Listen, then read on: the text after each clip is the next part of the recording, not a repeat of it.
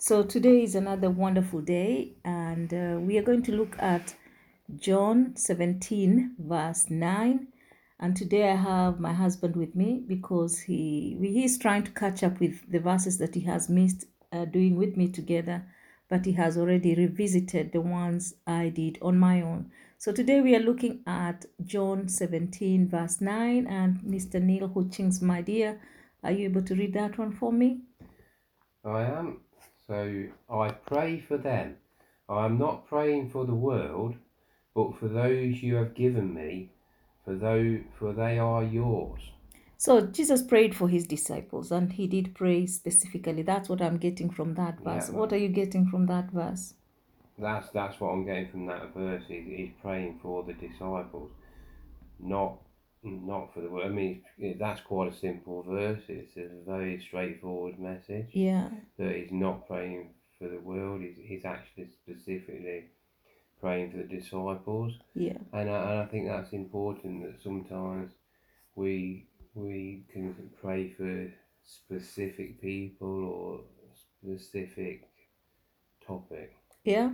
So they were God's disciples Mm. because the way he said, okay, they were given to him to disciple them, but Mm. he realized that they were made from God, or rather, they were given to him by God. So he's playing, praying specifically for his disciples, but his disciples are not just his disciples, they were God given to him. yeah. Yeah, so they were God's disciples given to Christ for him to disciple them.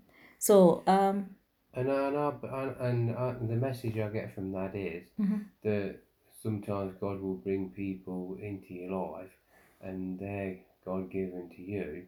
So when you pray for them specifically, mhm. it's it's very similar to when Jesus was praying for the disciples. So the message there is Mhm. when God gives you somebody in your life, Mhm.